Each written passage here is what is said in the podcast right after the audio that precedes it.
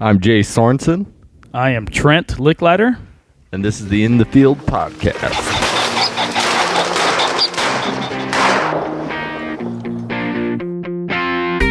This is the In the Field podcast brought to you by Pheasant Bonanza.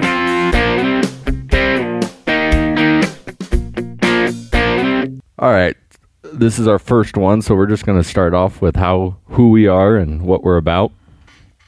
So, Trent, how did you get into hunting? Let's see here. It starts uh, way back. My uh, my dad and my mother they both hunt, so that's how I got started. I uh, come from a long line of uh, hunting tradition, and I shot my first uh, my first pheasant when I was eight. Shot my first goose when I was ten. First deer at twelve. So I've been hunting my whole life. My dad uh, he took me out when he was uh, archery hunting, when archery and deer hunting. And uh, I know he didn't stand a chance to hit anything, but uh, he still took me, and that's what got my love for it uh, started. Uh, my parents never hunted. Um, I got it all from my grandpa, and he was handicapped, so he could hunt out of a pickup. So you learned how to road hunt. Yes. So none of that really helped me. I had to go out and figure it. I Actually, had to hunt right. Um, so when I went out and sat, I was sitting by myself at twelve. It was it was quite the experience. So neither mom and dad hunted. Nope. And then after that, uh, my cousin, best friend growing up, we kind of taught ourselves everything else. The um, duck hunting. We would leave eleven o'clock after a football game on a Friday night, go set public land, and we would wait for some of the best hunters to come up. You know, if they had a trailer, they had to be pretty good. We would claim the best spot, and then we would pick and choose who we wanted to hunt with us. Was that all public land or was that private? All public. I did a little bit of that during college because I didn't have any places to hunt, but it was uh, a lot of, like you said, a lot of late nights, early mornings, sleeping in trucks, uh, trying to stay warm, and then trying to figure out where to hunt on public places. Yeah. So, um, you went to college. You got a teaching degree. Is that right? I have a teaching, uh, special ed, and elementary ed, and then I have a coaching endorsement as well. So how did that transfer into running a, a pheasant hunting lodge? You mean the special ed or? no. Oh, okay. I, okay. Y- You know who I work with, right? Yeah. yeah, no, I'm just kidding. Um, I have a heart for uh, for education, and uh, for me, it was dog training that brought me into this uh, industry. And I was uh, training dogs on the side as I was uh, uh, working some sales with Ditch Witch of Omaha. Long story short, I was uh, guiding a little bit up here at Pheasant Bonanza, actually, and then I got into training part time. And back in 2007, I was asked to take the general manager position, and it's all history from there. So this is the only place you've ever guided at? This is the only place I've ever guided. Oh, we got that in common. Yeah, yeah. No, that um, you know, back in the day when I was from Central Nebraska, out by Hastings and Harvard area, and uh, we would always get out of state hunters from Michigan and you know from all over. And so my dad and I, we would take those guys out, but it was not formal guiding. It was more, here's the Milo field. This is how we're going to hunt it, and basically push it out. So that was that was the guiding experience I had. So I graduated college and I'm delivering hot tubs. Bad time to graduate during the middle of COVID, so there wasn't a lot of hiring. I'm running this warehouse and I just screw up on this hot tub. I know I'm gonna get ripped out for it. I'm like, this sucks. There has to be something better out there. I just Google searched um, hunting guide job. I'm swifting through uh, Montana, um, a couple places in Florida, and I'm like, I can't just move. I got a girlfriend, families here. Then all of a sudden, Pheasant Bonanza in Tekamah. I'm like, I've heard of that place. My uncle Mark loves it. hey, I hope I hope he's listening. Mark, we'd love to have you come back out. and um, so I, it was on Indeed or something like that. I hit apply, and it just sent in my resume. I'm like, oh crap, that has nothing of hunting experience on it. So I quickly call, and uh, Sherry answers, and she goes, yeah, just t- uh, send in what you got, and uh, we'll do an interview on Wednesday. I'm like, okay.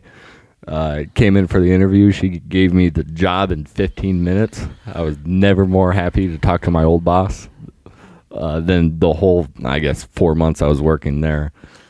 Came in and just been learning off of you ever since. Well, you know, it's kind of funny because uh, I give credit to Sherry on a lot, a lot of the last few hires. But uh, I said, uh, you know, what do you think? She goes, well, I hired him. I said, you hired him on the spot? She's like, yeah, we had an interview. I hired him. I said, all right, yeah. If if he's a win to you, I guess he's a win to me. So I trusted her, and it's been a good been a good hire. So let's circle back to dog training. What piqued your interest there? You know, it was always uh, so I got started in uh, La- oh, excuse me, I'll back up. I had Labradors and German Shorthairs, um, mainly Labs growing up, but um, for me it was hunt test, and I, I really liked the competition aspect of it. And I was going to college um, at Dana College there in Blair.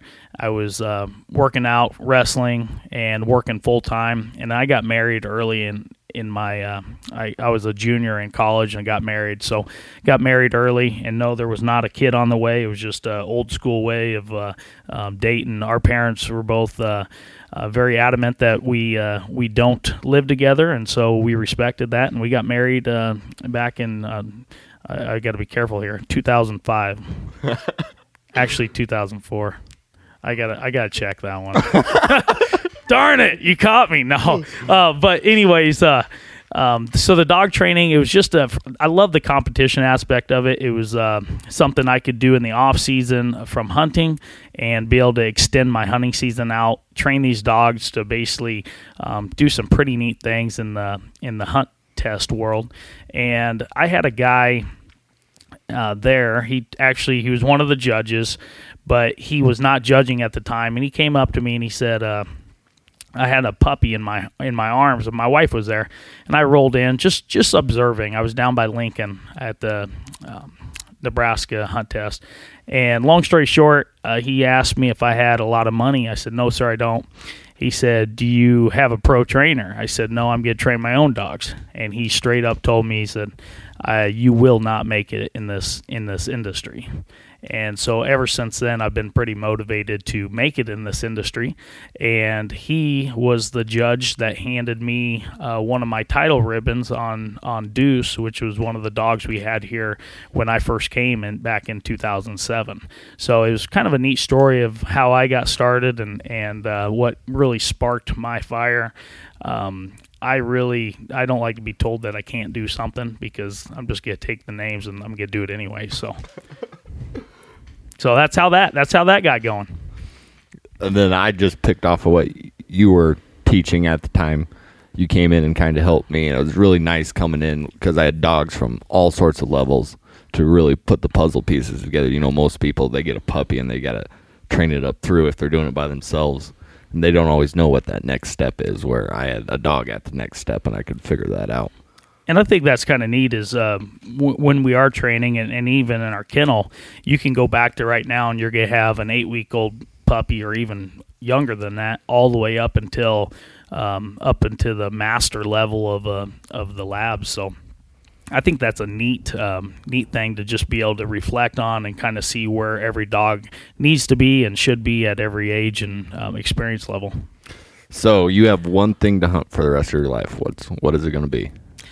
If I know, one species or just one, is a, you going birds and mammals? One species. Oh, the birds one's easy because there's a whole bunch of birds to hunt. Yeah, you know what? I I'm gonna have to keep going back to this, but I love pheasant hunting. Like it's it's what I obviously uh, uh, grew up doing the most.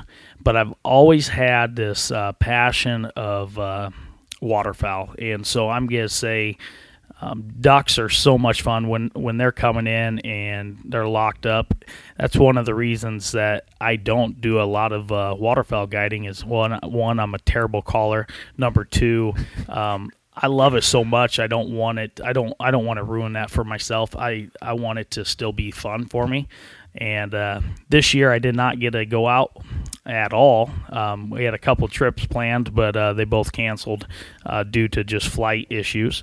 But uh, I would say I, I love waterfowl hunting. I think that's uh, something that kind of gets my mind off of everything. And as long as I am seeing birds, I'm happy. I don't have to shoot them. I just like to see them. Seeing an 80 year old turn into a six year old kid in the blind, some of that, and then um, the goofy things ducks and ducks do. My favorite's geese. Watching a Canadian flip a whole 180 upside down just to slam back down to the ground is one of my favorite things. And listening to the dogs whine when they're coming in just really gets me going. You know, I would have to say one of my uh, most fun hunts to date has definitely been a crane hunt that I did last year, and uh, we'll you'll meet Cash here this spring, uh, Jason, and you'll be able to talk to him a little bit about it. But that this crane, they are easy to uh, to flare. they're they're hard to deceive, and uh, they are just just crazy, crazy smart. But uh, it was so fun shooting a, a limited cranes. That's something I've never done before, and uh, it was a, a awesome experience last January. Did they run dogs on that or no? Yeah, Cash has a little female that is just mad at cranes, and uh, there was no goggles needed because uh, this dog would just come up right behind them, and they'd even flare up, and she'd find a way to outsmart them or uh, outmove them, I guess. And she was very agile, and she would kill them before she brought them back. So she she hated them. Oh. So everyone, um, this is just the first episode. Uh, we'll be talking about a whole bunch of topics. Um, a lot of dog training, habitat, uh, waterfowl hunts, deer hunts, stuff like that. Um, if you have any suggestions for us, hit up hit us up on Instagram at Pheasant Bonanza, or you can hit me up at Jay Sorensen. Um, PB has uh, some openings on turkey hunts yet this year. Uh, our snow goose season's coming up. Cash is coming up. That should be a home run. And then uh, our upland hunting ends April 15th. So just because the wild bird season ends doesn't mean you and your dog have to quit going out.